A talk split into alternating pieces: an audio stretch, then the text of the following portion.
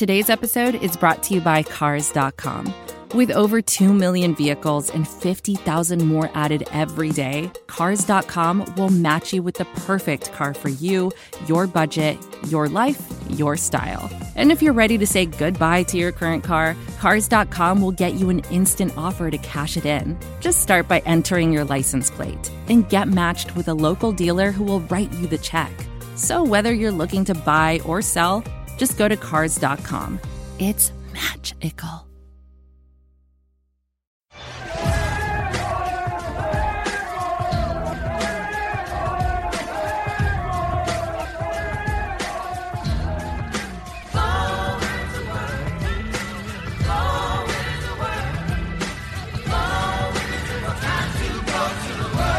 Thank you, everyone, for listening to another episode of the Detroit Bad Boys podcast. Only eight games to go for the Detroit Pistons on this season. The playoffs are in sight. Our Pistons are in eighth place, just holding on two and a half games right now ahead of the Bulls. Uh, thank you so much for listening, and thank you for continuing to support our podcast. The best way to find it is through iTunes. Make sure to subscribe there, and also check every day from now through the playoffs to DetroitBadBoys.com, the SB Nation site that is the host site for this podcast, and you can also find it on Blog Talk Radio. That's blogtalkradio.com slash Detroit Bad Boys. So excited. We have so much to talk about with the playoffs so close. Just a couple weeks left on the season. Joining me this week, as he does every week, is Ben Gulker. How are you, Ben? Hey, doing great. Uh, time to get punny. I'm ready to get hypnotized by some sweet positive playoff talk by our other guests. So let's let's go. Yeah, you let, are getting very optimistic, Ben. I feel it. And that voice you hear is, as he's better known on Detroit Bad Boys, Hypnowheel, Sean Wheeler. How are you, sir? I'm doing good. Happy to be here. Happy to join you guys. This is a good time of year, and uh, you know things are pretty exciting. And I'd be happy to chime in on what I think things are going to happen. You know how I think things are going to go. Yeah, well, let's let's start right there with how things are going to go. So we've got eight games left on the season. Uh, I'm feeling pretty good about our playoff odds. Two and a half games ahead of the Chicago Bulls, who uh, probably right now just tipped with uh, I think it's Golden State tonight. So or no, Atlanta. They've got Atlanta tonight. Uh, so Chicago just tipped with Atlanta tonight, who's pretty hot. We saw what they were able to do to the Pistons a couple nights ago. Uh, 538 has the Pistons playoff odds at 77%. Sean, I'll start with you. 77% Pistons make the playoffs. Is that too high or too low? I think it's just about right, actually. You know, I was I, I was looking a, a, few days ago or last week. I think we were at the ten game mark. So two games ago, I was looking at um, the schedules of Washington, the schedule of Chicago, and at that time, I thought the Pistons' schedule was probably the most favorable, just given where each of those teams are in the standings. So, I mean, Chicago has just been on this terrible downward slide They've got injuries, they've got chemistry issues. They're not wanting to be an eighth seed team at this point in their team's um, you know evolution. So they this doesn't seem like the right fit for them. And then down the stretch, they've got road games at Indiana coming up, at Houston, at Milwaukee, which won't be easy, at Memphis, at Miami. You know, they've got all those road games, plus a game against the Pistons at home, a game against the Cavs at home, mm-hmm. and, you know, that game against the Hawks that's going on tonight. So they've got an uphill battle. They've not a, they've got not only have a have more road games than the Pistons do, but they also are two games behind. So they've got to play their butts off, and the Pistons sort of have to tank a little in order for them to to gain that slot. Yeah, very true. And I like that part of just your optimism comes from the other teams that are you know at the nine and ten spot. Uh, ben, I'll bring you in. That seventy-seven percent chance of making the playoffs is that too high or too low? That's pretty close to right. I think um, Sean's got the Bulls pegged pretty well, and I largely agree with him. Uh, I think Washington's schedule, um, you know, they've got some really tough games and they've got some really easy games. I, I haven't been a believer in Washington all season. The Pistons are still a, a, better bet at this point. But of the two teams chasing the Pistons, I almost lean toward Washington as, as having the better outside chance of, of catching Detroit. I think it's, it's, it's the, three game lead.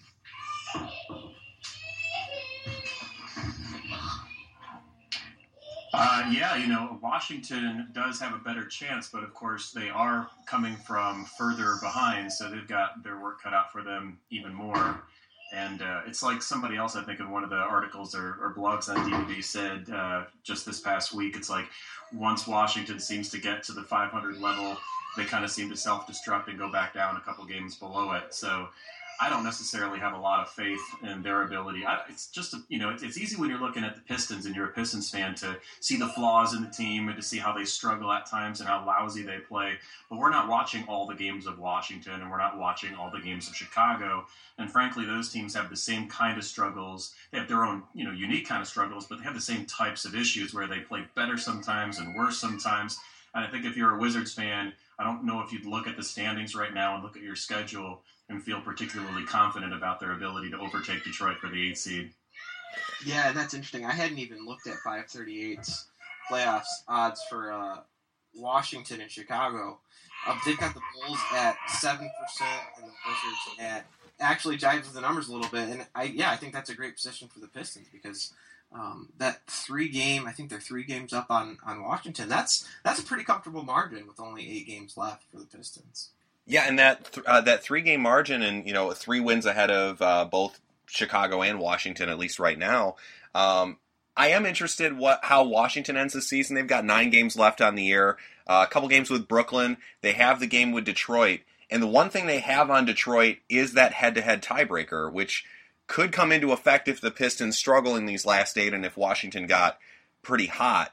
Uh, do you Ben, it seems like you're a little more worried about the Wizards. Uh, what do you think of how they've been playing lately? Have you got to see any of the Wizards?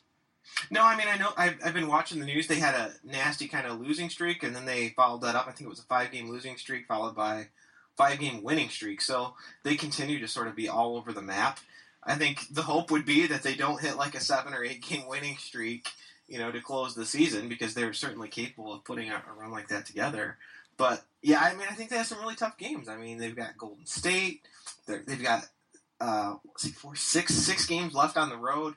Um, I, I, would target that game against Detroit as one the Pistons really ought to focus on on winning in the event that a tiebreaker does come into play. But you know, I think Washington is a little scarier than Chicago, but uh, I think a three game margin is a pretty comfortable position to be in at this point. Yeah, I think so. Especially, you know, we're, we're this close now to the end of the season. Uh, now, I'm pretty comfortable in that eight spot, but I am worried about Washington, and that's one thing I think uh, fans should just keep an eye on. This week, the Pistons only have three games. Uh, Washington has four uh, this week, and that's a team that, again, if they go six and three in their last nine, and the Pistons go three and five in their last eight, the Wizards are in the playoffs, and the Pistons are on the outside looking in. So it's something to keep in mind because it's still close enough that you know, I'm a Detroit sports fan, so I know like devastating losses this close to the end of a season. So I, I'm cautiously optimistic about our playoff odds at this point. I feel like 77% might be a little high. I wanted to talk about just how the team's been playing recently. Uh, we had that really nice win streak that the Pistons were just coming out of before uh, the loss to Atlanta, who's just red hot. Uh, the Hawks look fantastic right now. What did you see in that win streak, Ben? And does it uh, get you excited about the uh, playoff or our playoff chances at all? Yeah, I mean, I love, like I've been saying, I love this team's chances in a seven game series if they shoot the ball well because they are capable in any given seven games they are capable of winning four or five of them against just about anybody when they shoot well they can compete everywhere and anywhere against anyone um, so it's a matter of whether or not they're going to shoot the ball well, in my opinion. And uh, I think the offense in that that winning streak actually looked pretty good. I don't know, Sean, was anything in particular, you know, anything particular jump out at you during that win streak?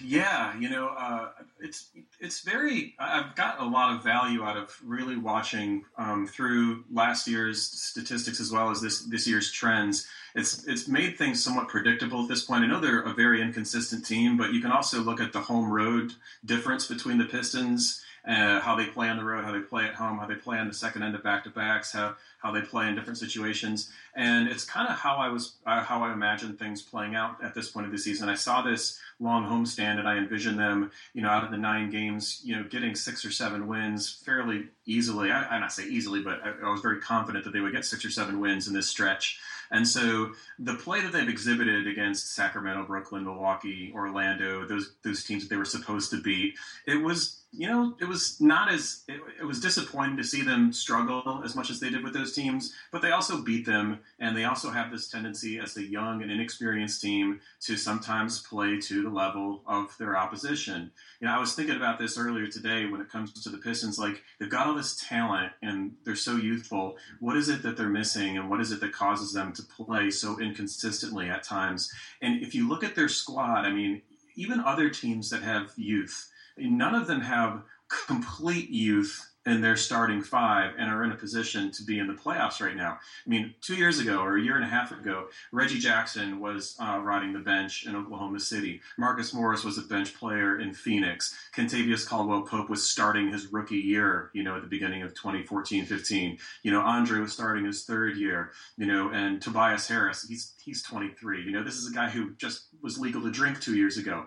So you've got five guys who none of them know how to win None of them have an experience being a leader, and they're the guys who are guiding the success of this team. While the bench is like a complete, you know, it's, it's like this influx mess of injuries and 10 day contracts and guys who are way too old and way too unproductive. So, what I like, I think, is the fight and the heart I see at times. And when I don't see it, it really frustrates me. But when you do see it, they, they're like world beaters. Beat Golden State, blow out Charlotte for three quarters at home. You know, they've had some really impressive wins in the second half of the year. And I think, what is it, since the All Star break or since Tobias Harris joined the team, what are they, 11 and 5 or 12 and 6? You know, overall with him as as a starter, and that's a really good winning percentage, and that's a good predictor, I think, of what's to come. Yeah. So, with all that being said about the team's just lack of experience and, and some of the issues with leadership with this roster, does that make this playoff experience even more important for the Pistons?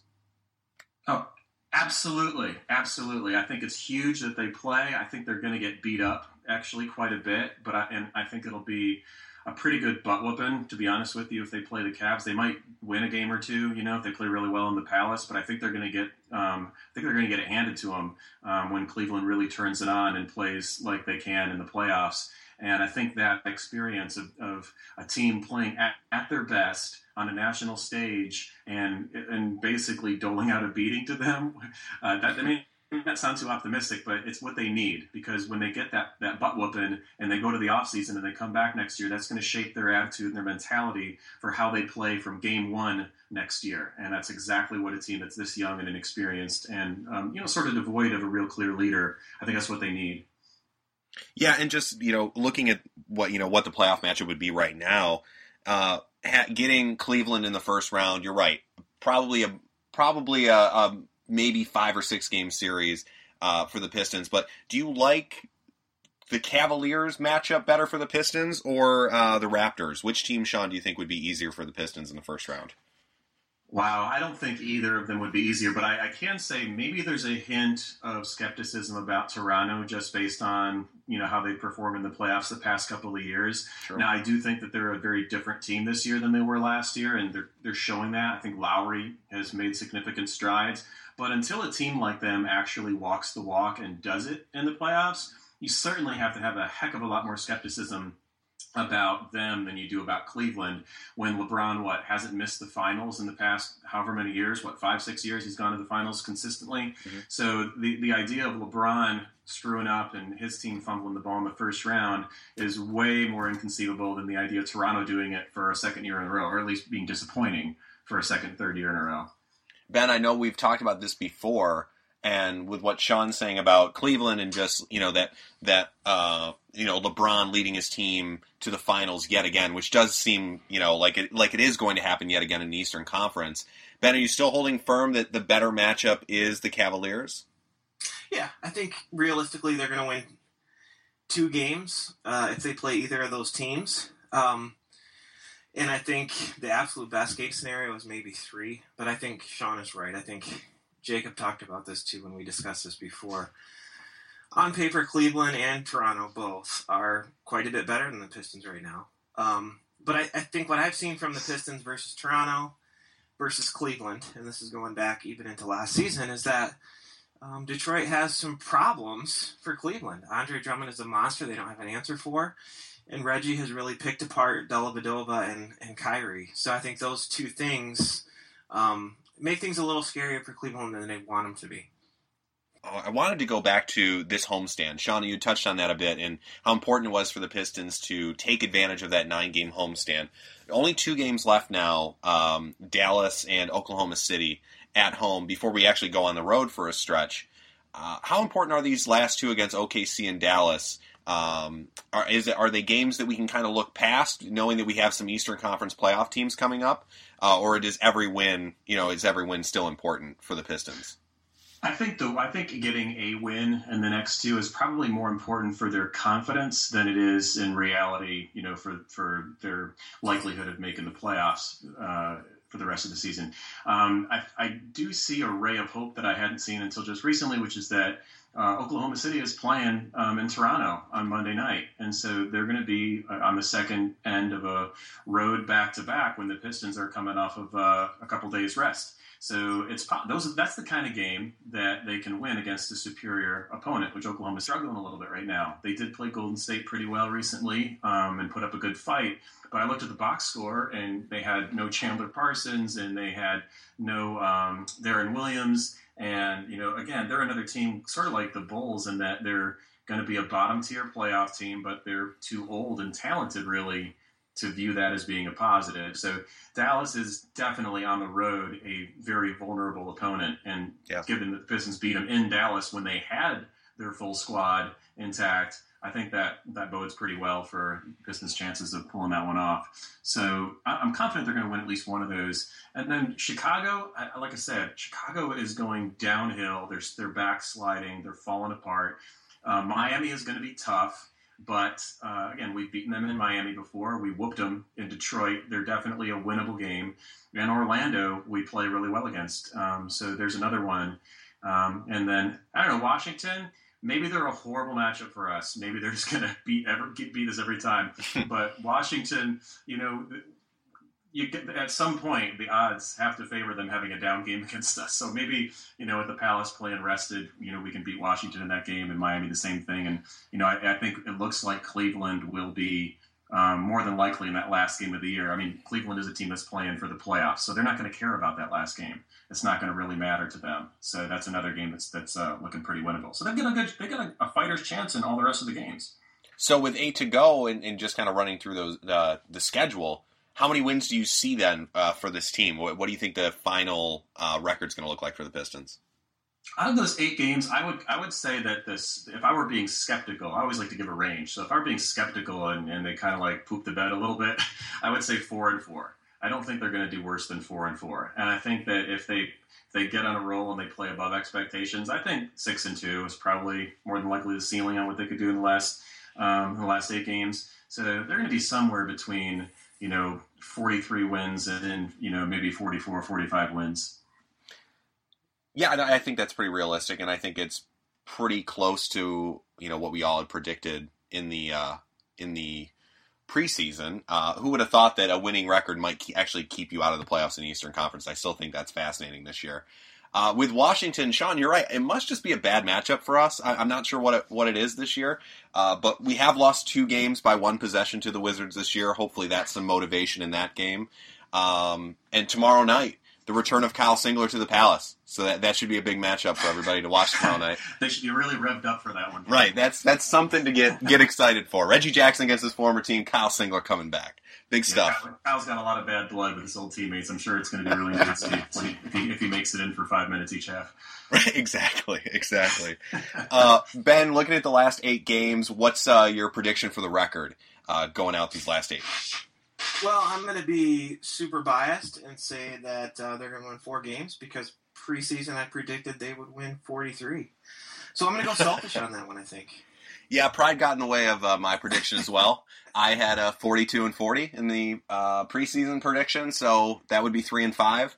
Uh, three and five, that that's uh, that might not be good enough. So hopefully, yeah, four and four. But I think I agree with both of you. Looking at just the final eight games, I like how it sets up for the Pistons, uh, especially that Cleveland game at the end of the season. I'm sure they're not going to want to show us anything before a playoff series and they're going to want to make sure everyone's rested for that game. I think that's a win. Uh, Orlando does seem like a pretty easy matchup. And hopefully, these games against Chicago and Washington, that's what I really want to see because those are two teams that won't be eliminated at that point from playoff contention, most likely. So it will be interesting to see how we play against teams that still have that fighter's chance. I think that's going to be a lot of fun. You know, I hadn't even really thought about that in terms of just the fun. I mean, I think we get lost. fans can get lost and, and, sort of caught up in, oh, are we, you know, how are we going to make the playoffs? What are they going to do? And they played really bad last night. But you know what? These games this season has been a hell of a lot of fun as a Pistons fan you know, I think you guys know that like I like to work on videos. I've been like recording all these games and and I've been, you know, looking at the highlights of these games. And there's just been so much more fun throughout the year this year. In spite of the frustrating moments, there've been these great fourth quarter comebacks and there've been these like you know the buzzer beater with Dre, and there've been a lot of like the blowout against Golden State on Ben Wallace night. There's just been so much fun this year, and to look at these games and see, you know, Oklahoma City tomorrow night or Tuesday night is going to be fantastic. It's going to be they're going to be revved up. Playing at Chicago, where they had the four overtime game and they won that. True. is going to be really exciting with the playoffs. You know, the, the playoff uh, expectations on the line. Playing Washington after the butt whooping that Washington administered, if that's a game that at, at that point in the season means who's going to get in the playoffs, just imagine the intensity of that game and, you know, how, how sort of on the edge of our seats we're probably going to be in crunch time in those games. It's just really, it's just going to be a really fun uh, final stretch here.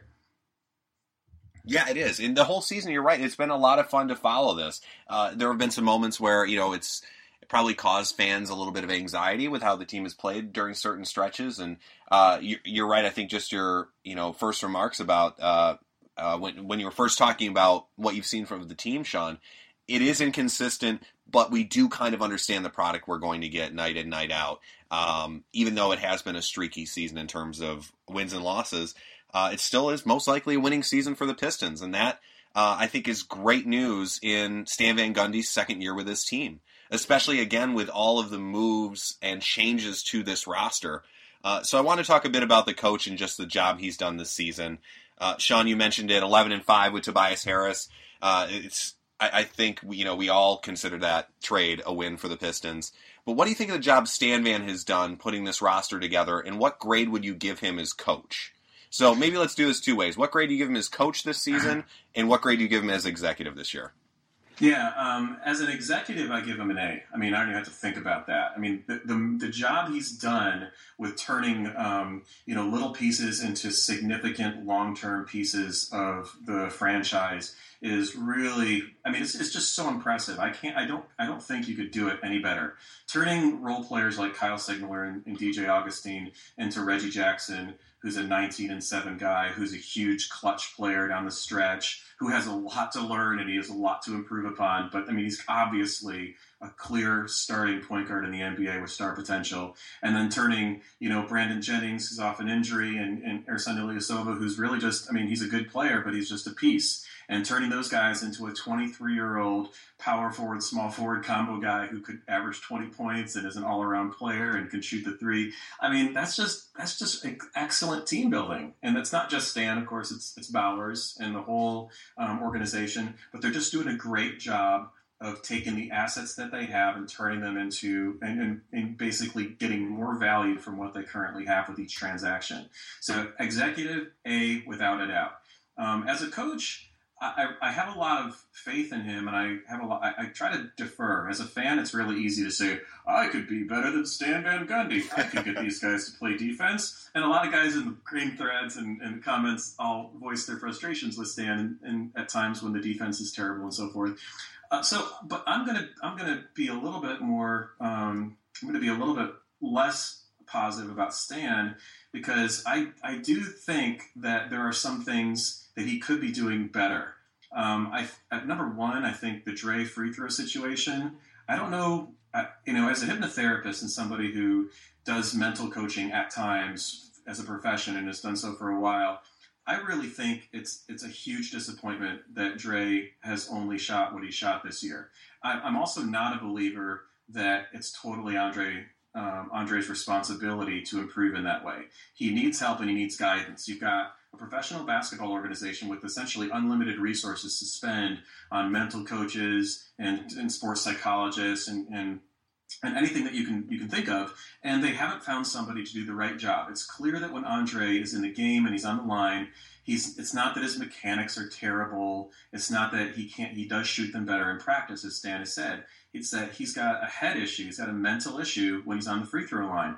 And to me, Stan, the coach, and or Stan, the GM, has got to find somebody to help him get his head right when he's out there um, because that is going to be the kind of thing that prevents them from winning the championship. Okay. Now, the other criticism I'd have, first off, is going to be their defense. Um, it's hard to say exactly how much of what's lacking there is coaching versus individuals just not responding and doing what Stan wants them to do.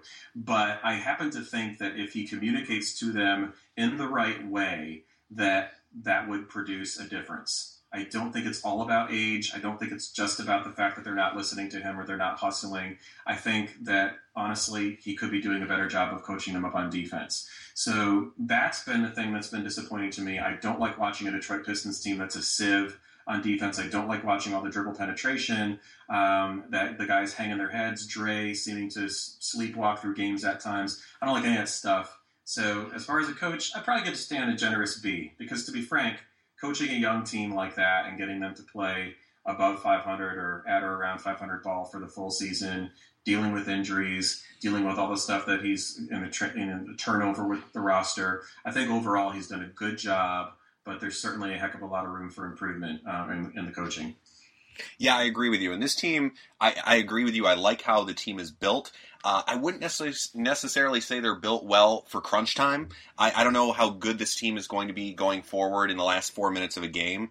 Um, and I, I put a bit of that on how terrible the free throw shooting has been and not having a real go to guy outside of, you know, having to rely on Reggie Jackson for so much. Uh, that's what's so great about seeing Tobias Harris join the team, but uh, I think you know we're still seeing him working into this offense. Um, uh, you mentioned Drummond's free throw shooting.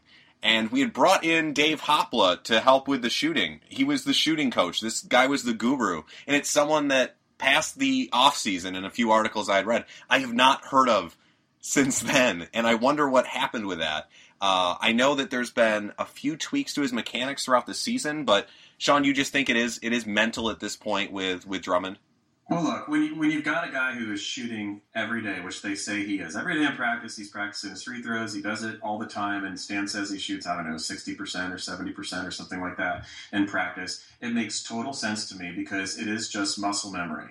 Um, and if he can make two swishes in a row one time early in the game, like I think he did, you know, in the last game, first right out of the gate, then there's no there's no mechanical reason why he can't do that repeatedly or consistently over time.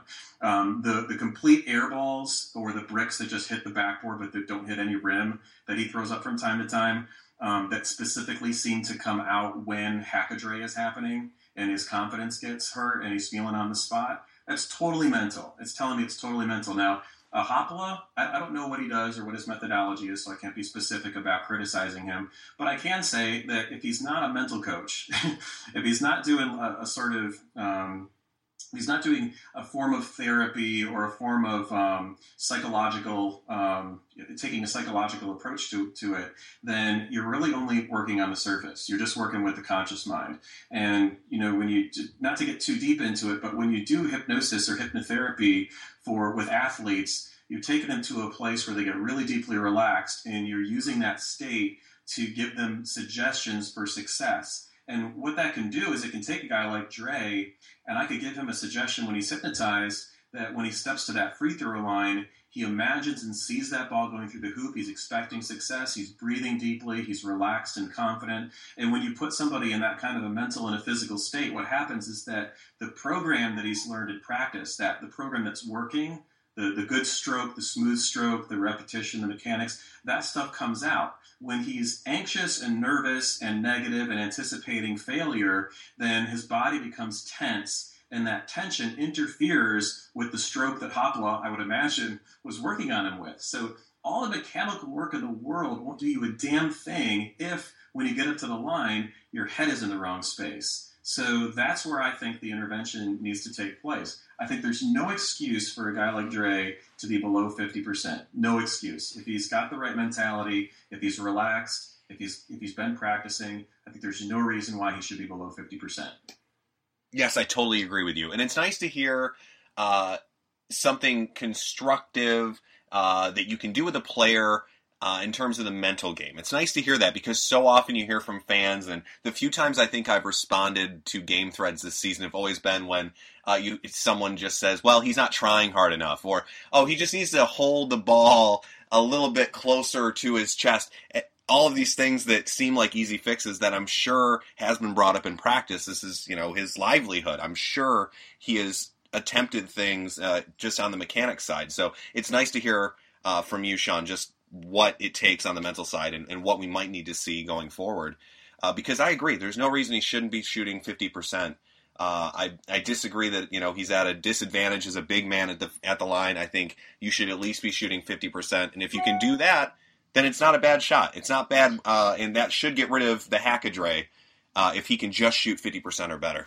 Well, let me just explain to, to the fans out there who think he should just be practicing more. Like, you know, as a as a hypnotherapist and at times a mental coach, I haven't worked with NBA players yet, but I have worked with professional golfers and other athletes who've competed at a high level or at a professional level. And a golfer is a good example because with them specifically, when it comes to their technique or their swing, or more specifically the yips when putt when putting, yeah. it's not as though these people have not been out there practicing their putts. They do it all the time, and when the pressure is off, they do fine. The yips come when the pressure is on.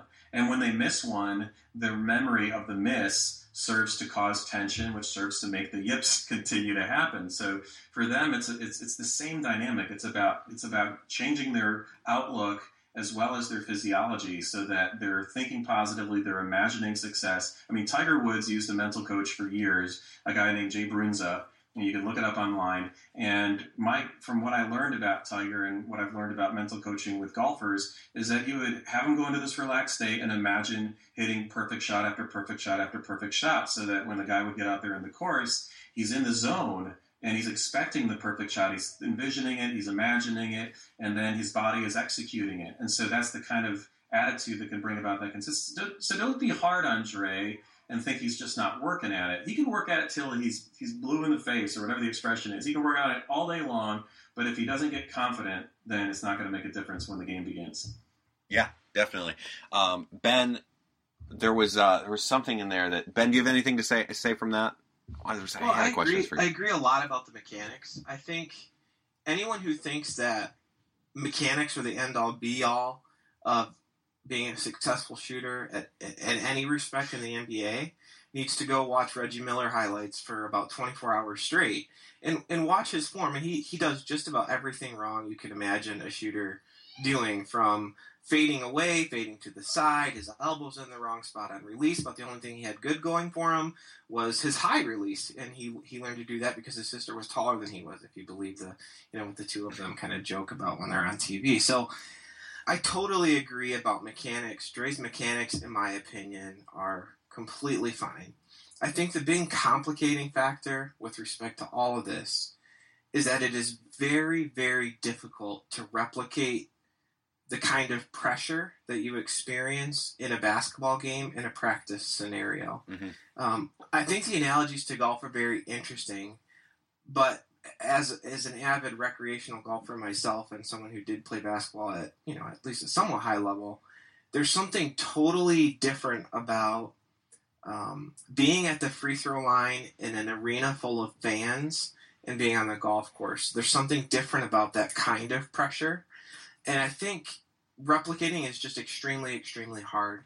Uh, if if what we're hearing from SVG is actually the case and he's shooting 50, 60, 70% in practice, and, and there's no reason to doubt that's the case, um, then there there has to be something going on mentally, and I think the only way to overcome that is to replicate the stress, to replicate the pressure, and, and to me that's the hardest part of it. I I just don't know how you replicate that in a practice scenario. Mm-hmm. Okay, I do. All right, you, you don't do it in the gym, but you do it in his mind. You know, so when when I hypnotize somebody, you have them visualize and imagine a scenario. So I wouldn't have him visualize and imagine an empty basketball arena. I'd have him imagine a full arena with screaming fans, with the thunder sticks, yelling and screaming the game's on the line. But then I would also have him imagine making the shot. So what you're doing is in the mind, you're creating the situation that you're anticipating the athlete is going to be in, and you're creating it as a successful experience. So that when he's in a similar experience in reality in the future, it's almost as though he's already had a successful experience in the past. It's almost like he had the game on the line with one second left and he drilled the two winning free throws in reality.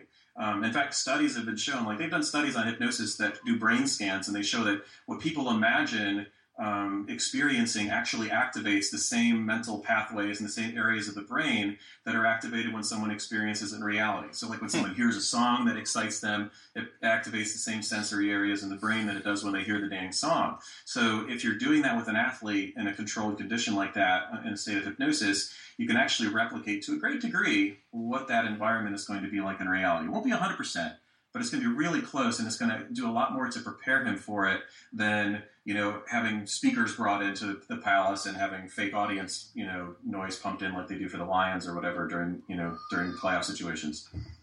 Yeah and just, i think another part of it too and this is and that's really interesting sean i, I appreciate that and i appreciate your perspective uh, as a whole on this um, on this topic. I think it's really fascinating to hear from your professional experience. I think one of the other things just based on being a player um, that it took me years to learn. In, in high school, I was a very tentative player. I didn't have a great de- degree of confidence in my skills, even though I was a quality player at the high school level. And it wasn't really until college um, that my coach really taught me how to be confident in myself.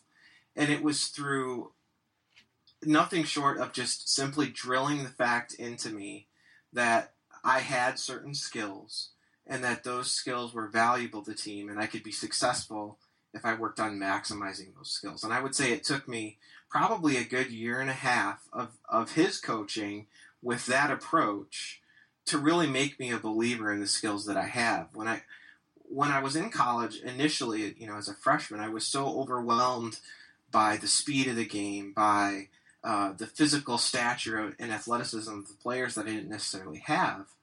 And I spent way too much of my internal thought process thinking about all of my deficiencies.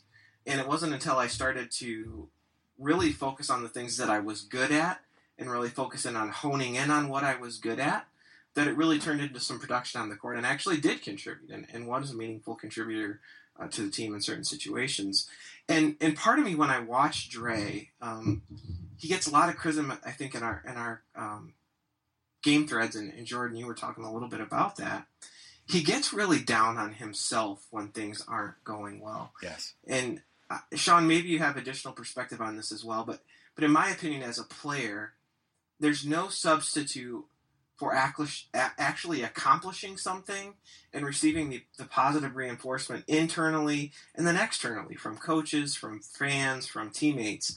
And and I wonder, you know, when I watch Dan on the sidelines, he he doesn't strike me as the most affirming coach Hmm. And sometimes I wonder if, if maybe part of Dre's problem is that he hasn't experienced success in this area and he doesn't necessarily internally have the mindset to get him off of that negative slide if he misses a free throw or you know he, he bobbles a rebound. He, he starts to go kind of downhill emotionally. So i think that's another part of it. He, he needs to figure out how to once he does have a successful game or stretch of games at the free throw line make his make his focus internally on those successes rather on the things that that maybe he doesn't do as well as he thinks he should.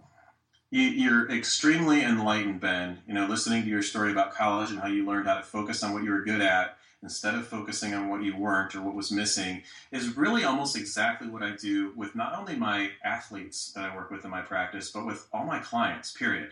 Like, that's actually the recipe for confidence and happiness in life is a focus on what's right in life, a focus on what you're good at, not a focus on the flaws or what's missing.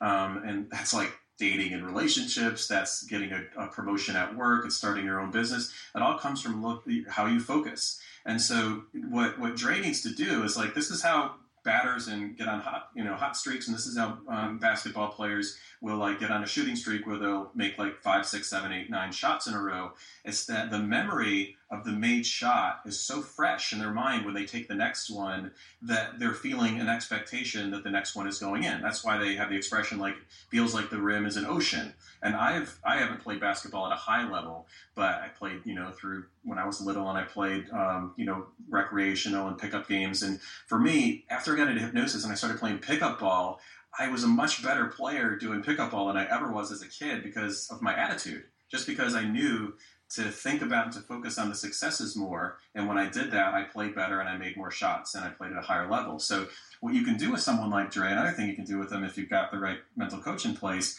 is you can give them suggestions that will help him to before the game begins or before he shoots that free throw to specifically remember. See, the, the human mind is a very complex thing and our consciousness is very limited. You can only be aware of a couple of things at a time. And if when he steps on that free throw line, he forgets about his successes in the past in that regard, then he feels like a failure and he's more likely to fail. But if he gets up there and he steps on the line and he remembers swishing to, um, and it's fresh in his mind and it's very clear, then that's the kind of thing that produces, you know, the more more successful results right there in the present. So you're you hit the nail right on the head. It's a question of changing his focus. So I, as you were talking, I was thinking about one other thing, uh, and it has to do with this golf analogy. And I think it's interesting you've worked with golfers. One of the reasons I think that golf and basketball are so different is because of the speed at which the game is played. When you're playing basketball, most of the time when normal play is happening, you're simply moving on instinct. You're you're executing things that you've practiced a million times, and you literally don't have the time to stop and think about it. However, when you're at the free throw line, you're in the exact same scenario as the golfer is. Every every single time he or she takes a shot or hits a putt, you have several seconds where everyone's looking at you, everyone's staring at you, and you've got time to get into your own head. So uh, as you were talking, I just I just thought it would be interesting to point that out. Basketball in a lot of ways is different, but when you're at the free throw line, it's very much like standing over a putt or you know lining it up on the tee box. So I think that's really interesting to think about. That's very true. I immediately thought of putting as well, and just those golfers that struggle with you know five foot putts and and just the issues with the yips, like you've talked about, Sean. That's I agree. It's very much like the issues he's having at the free throw line, and I think where that kind of extends is then on to the defensive end for for Dre. Uh, the and Ben, I, I, think you mentioned this how diff, how hard he is on himself can affect his effort on the defensive end.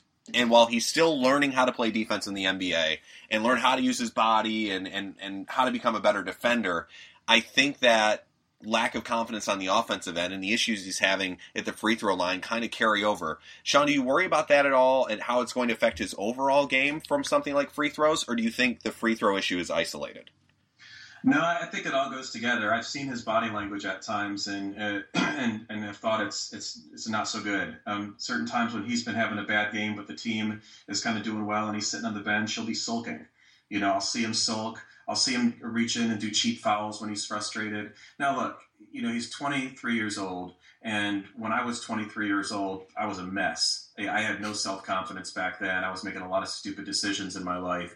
And so I can identify with the, the sort of immaturity and the lack of that mindset. Some guys develop it. They, they develop it through parents, they develop it through coaches, like Ben was talking about. Some guys develop it, but this is a guy who had one year in college then stepped into the NBA, and he's gone through several different head coaches, and he hasn't had a lot of consistency, and it looks like he hasn't had the right kind of attitude uh, reinforcement. So he plays extremely well when he's feeling good and he's into it, and when he's not, uh, he's he plays extremely poorly, which we've all seen, or he looks to drag himself up and down the court a bit.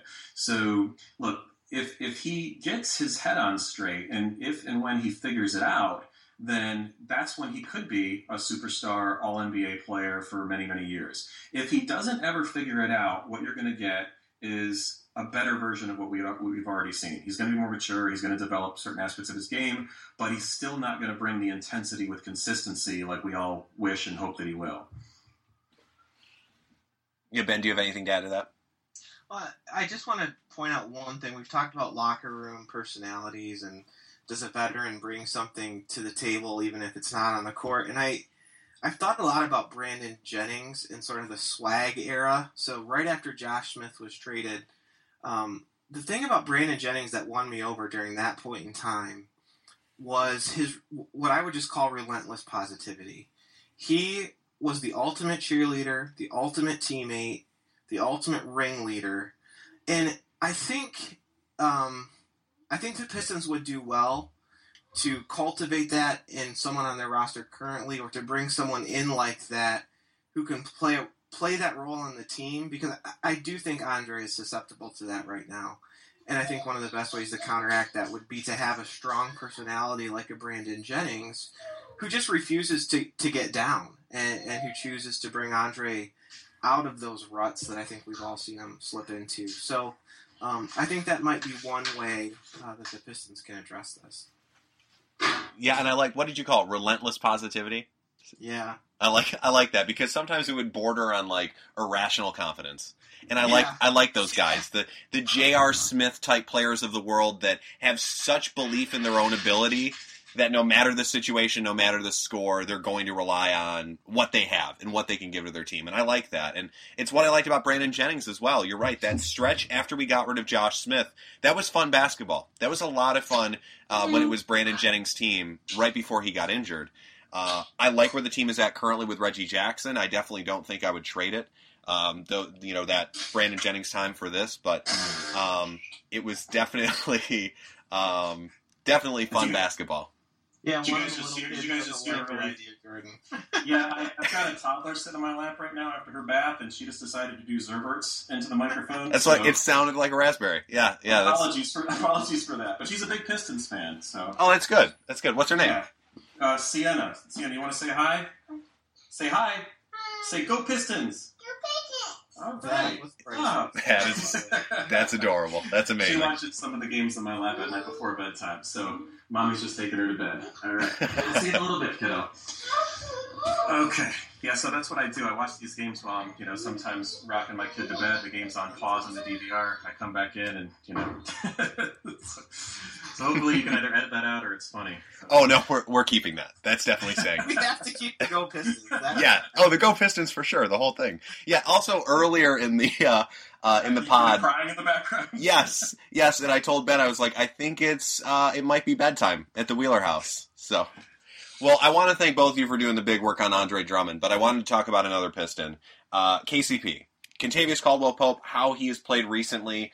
And I wanted to talk a bit about his ceiling with this team and just his current role. Uh, so, Ben, what have you seen recently? And then, what is his role on this team as we get close to the playoffs?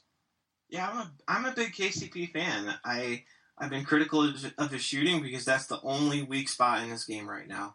And I think if he develops into a consistent 35% uh, three point shooter, then he is he's a very very valuable player for the Pistons because he's obviously their best perimeter defender.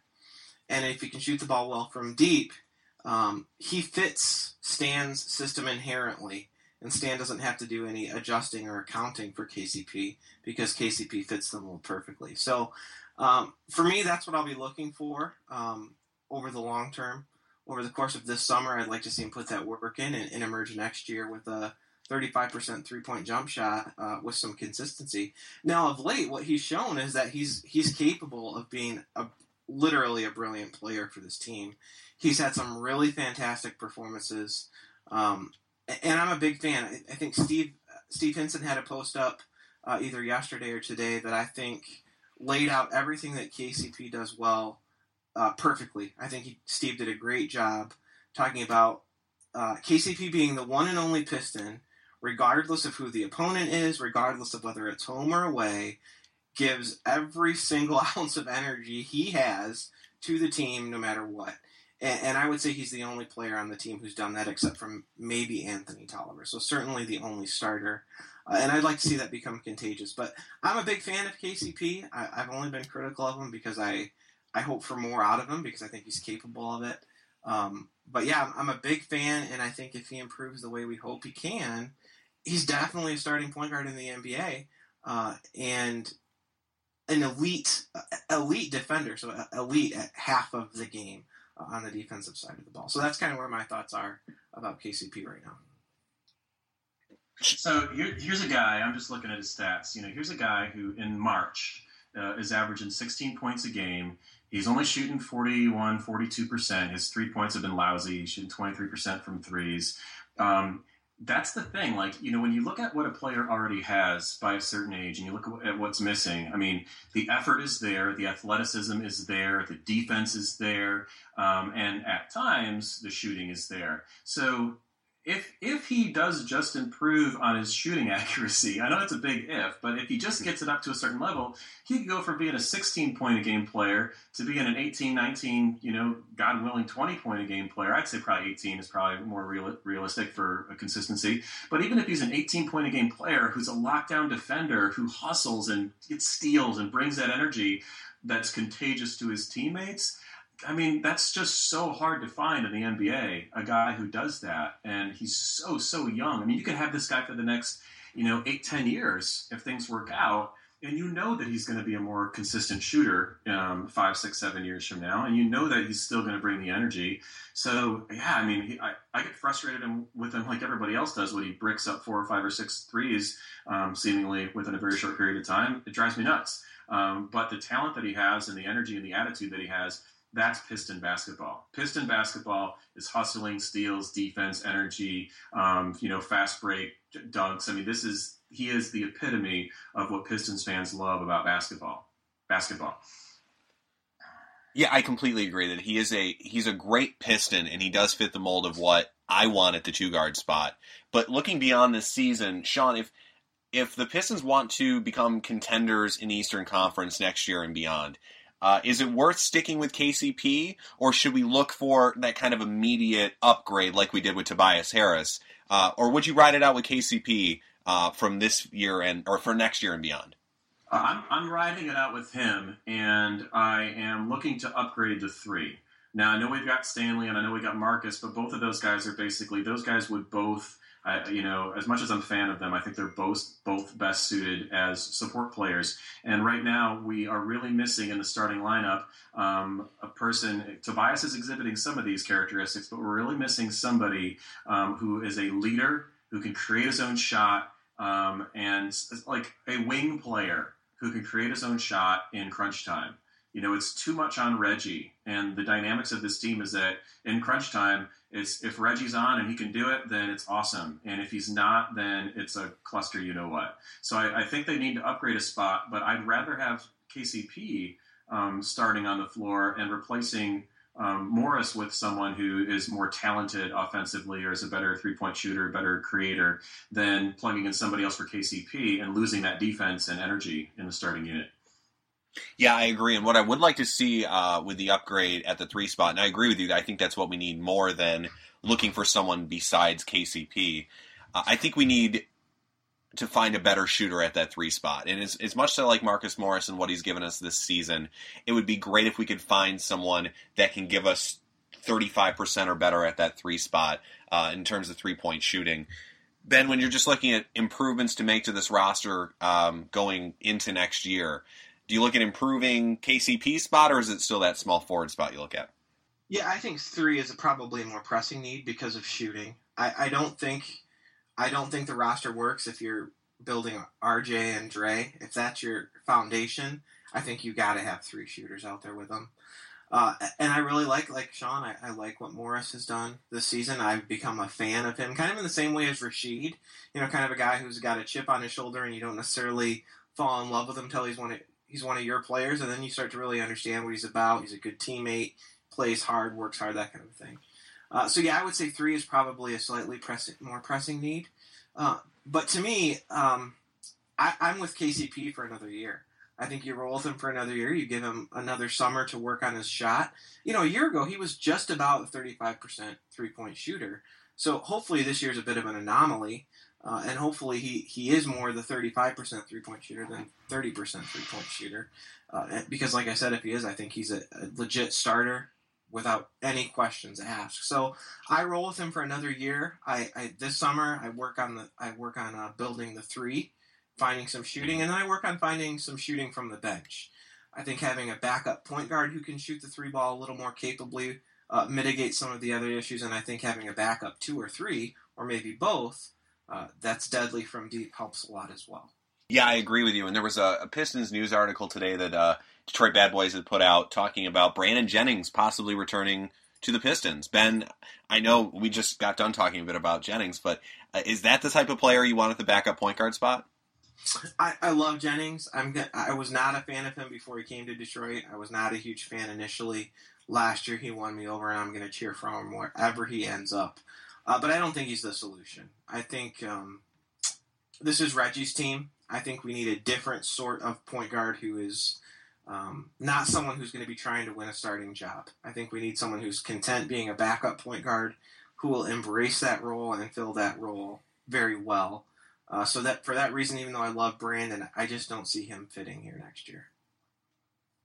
Yeah, I think uh, I think Jennings could work, but I'm I'm actually still a little fuzzy on how much he's back or how much he will be back. He showed some a couple of brilliant flashes, but was otherwise sort of underwhelming so far.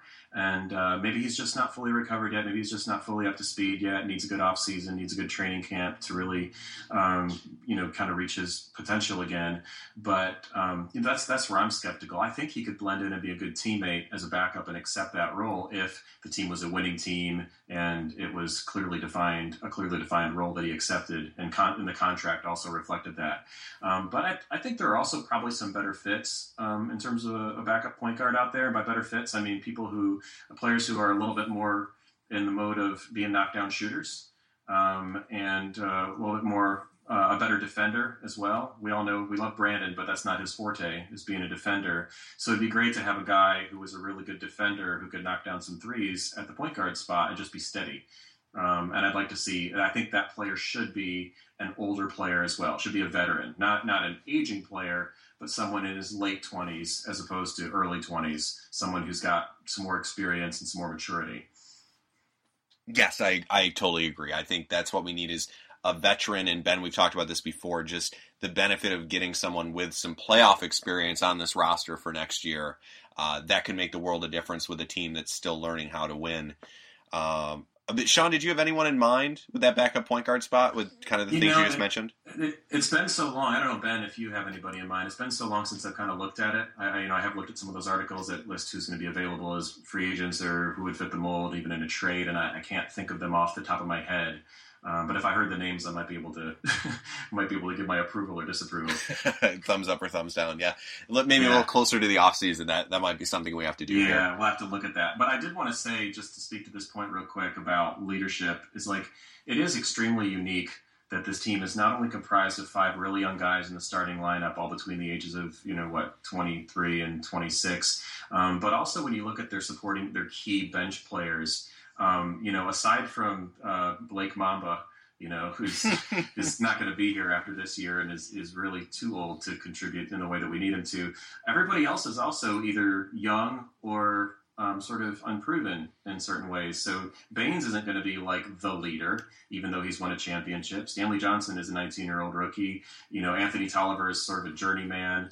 Um, he's a good presence, but they don't really have anyone who's going to be the guy that when they when they drop the ball and play a terrible game, who's going to call people out. They don't have anyone with the credibility, right. the experience, the maturity, combined with still being able to contribute to the team in a, in a valid way. They don't have anybody like that right now, and I think they need to get somebody who brings some of that, even if it's off the bench. Yeah, you're right, and it's I, I think the name that is brought up often uh, when we talk about this is Paul Pierce with the Wizards. What he was able to give them in the run they made in the playoffs. Uh, once they moved him to the four and were kind of you know stretching the floor a little bit more, I think that's something the Pistons need to look into is a veteran who still has something left, uh, but again is on the roster uh, as a mentor just as much as he is uh, for the production on the court. Um, yeah, yeah, maybe maybe maybe we miss Caron Butler a little bit. Somebody was joking yeah. about that recently. It's like you know, I don't know how much he added to the locker room, but I know that he was the only guy who was sort of aging and experienced who was a sort of key member of the rotation for most of the year. You know, you can't get that from Joel Anthony. You can't really get that from Blake. You know, so somebody like that who they respect and who's still capable of chipping in uh, in a significant way is, is probably something that's going to add a lot of value to the team. Yeah, definitely. Yeah, so I'll I'll chip in three guys that I kind of like as backup point guards. Uh, first guy, I actually really don't like at all, but I think he would fit, and that's Dellavedova in Cleveland. I'm not I'm not a big fan of him, but I, I think his game would fit well, and he's been thrown around in the comments of Detroit Bad Boys quite a bit, and I have to say he would fit well. And I think um, Greivis Vasquez and Jerryd Bayless, both in Milwaukee, I believe. Again, thinking about a backup role, you're talking about a guy who's going to play 14 to 16 minutes a game. Um, either of those guys could potentially work as well. So those would be three I'd be looking out for. Well, Dellavedova just, I tell you what, I mean, I hate him because he's on Cleveland. But can you imagine? that probably biases me a little, yeah. But, yes. But can you? But can you imagine how much Pistons fans would love him? This this oh, scrappy. They would. The Pistons fans would love this guy. He'd instantly be a fan favorite if he were coming off the bench for this team and contributing in a, in a certain in a, in a good way.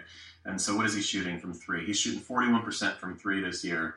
You know, he's playing. What is he playing? How many minutes? 22, 23 minutes a game. That's kind of an, an ideal contributor. And he plays like he plays scrappy and he plays hard and I mean, I'd, I'd be okay with that. Yeah, I agree. I can see fans of the Palace getting excited about Dellavedova coming off the bench the same way they used to for Corliss Williamson. They, you know, these these tough, scrappy guys, and both are good shooters. I think they're good good defenders. Dellavedova, I think Ben, you're right, is a perfect fit, but maybe um, you know I, am just biased against you know his time in Cleveland. Uh, he's someone I've just rooted against pretty hard the last few seasons. Uh, exactly. But yeah, definitely a, a, good player and a great fit. Jerryd Bayless is someone that I think is interesting. His shooting has been fantastic in Milwaukee this year, and that's been a team that's really been struggling. Spacing's been an issue. Uh, he's been working off the ball quite a bit because of you know the issues with Carter Williams, and they've tried to get another shooter on the floor. So uh, Bayless is someone that I think you could buy low and might be a nice fit here. Uh, and again, veteran guy might be a really nice piece on the bench. Yeah, and I mean his shooting's kind of been up and down throughout his career, which is the case for a lot of three point shooters in the NBA. You know, so he's been sort of all over the map. It's hard to know if this this year is the anomaly or not, but True. a lot of times three point shooting is a skill that takes years and years to develop, and, and maybe it's for real. So I'd be eyeballing him pretty closely as well.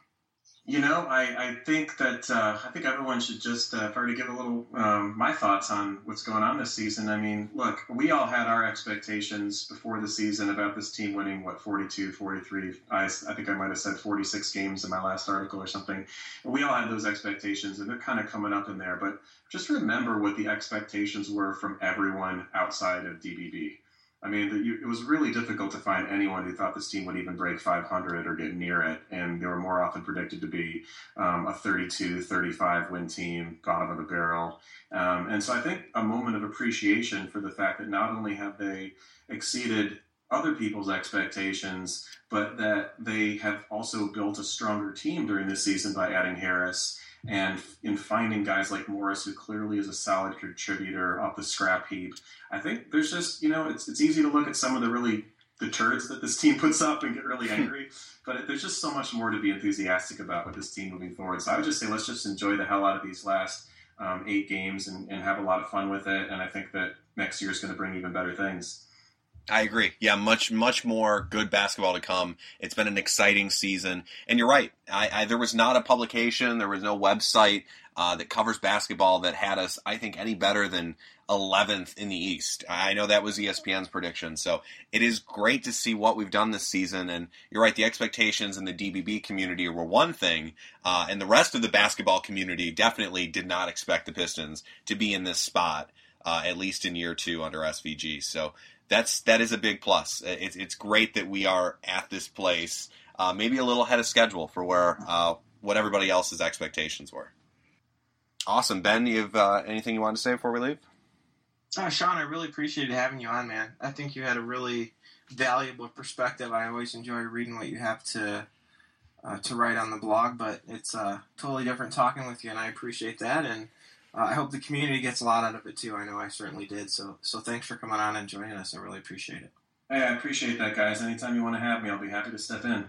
Absolutely, I will definitely have you on again. Uh, hopefully during the playoffs. You know, if we can get you on during the uh, the playoffs, that would be uh, it'd be great. Yeah, I appreciate well, I'm it. To, I'm going to have to do it from overseas because I made the mistake of booking my trip to France for the first round of the playoffs. Oh, I, could, all right. I can't believe it. I, I make this trip to France once every few years, and we booked it to visit these friends we have out there, and we're leaving on the 16th, and we're coming back on the 30th. So pretty much the entire first round I'm going to be in France, Yeah. trying to struggling to watch these games on my iPad somehow over Wi-Fi, and you know I, I don't know how I don't know if it's going to work or how it's going to work at two in the morning, but I'm going to try.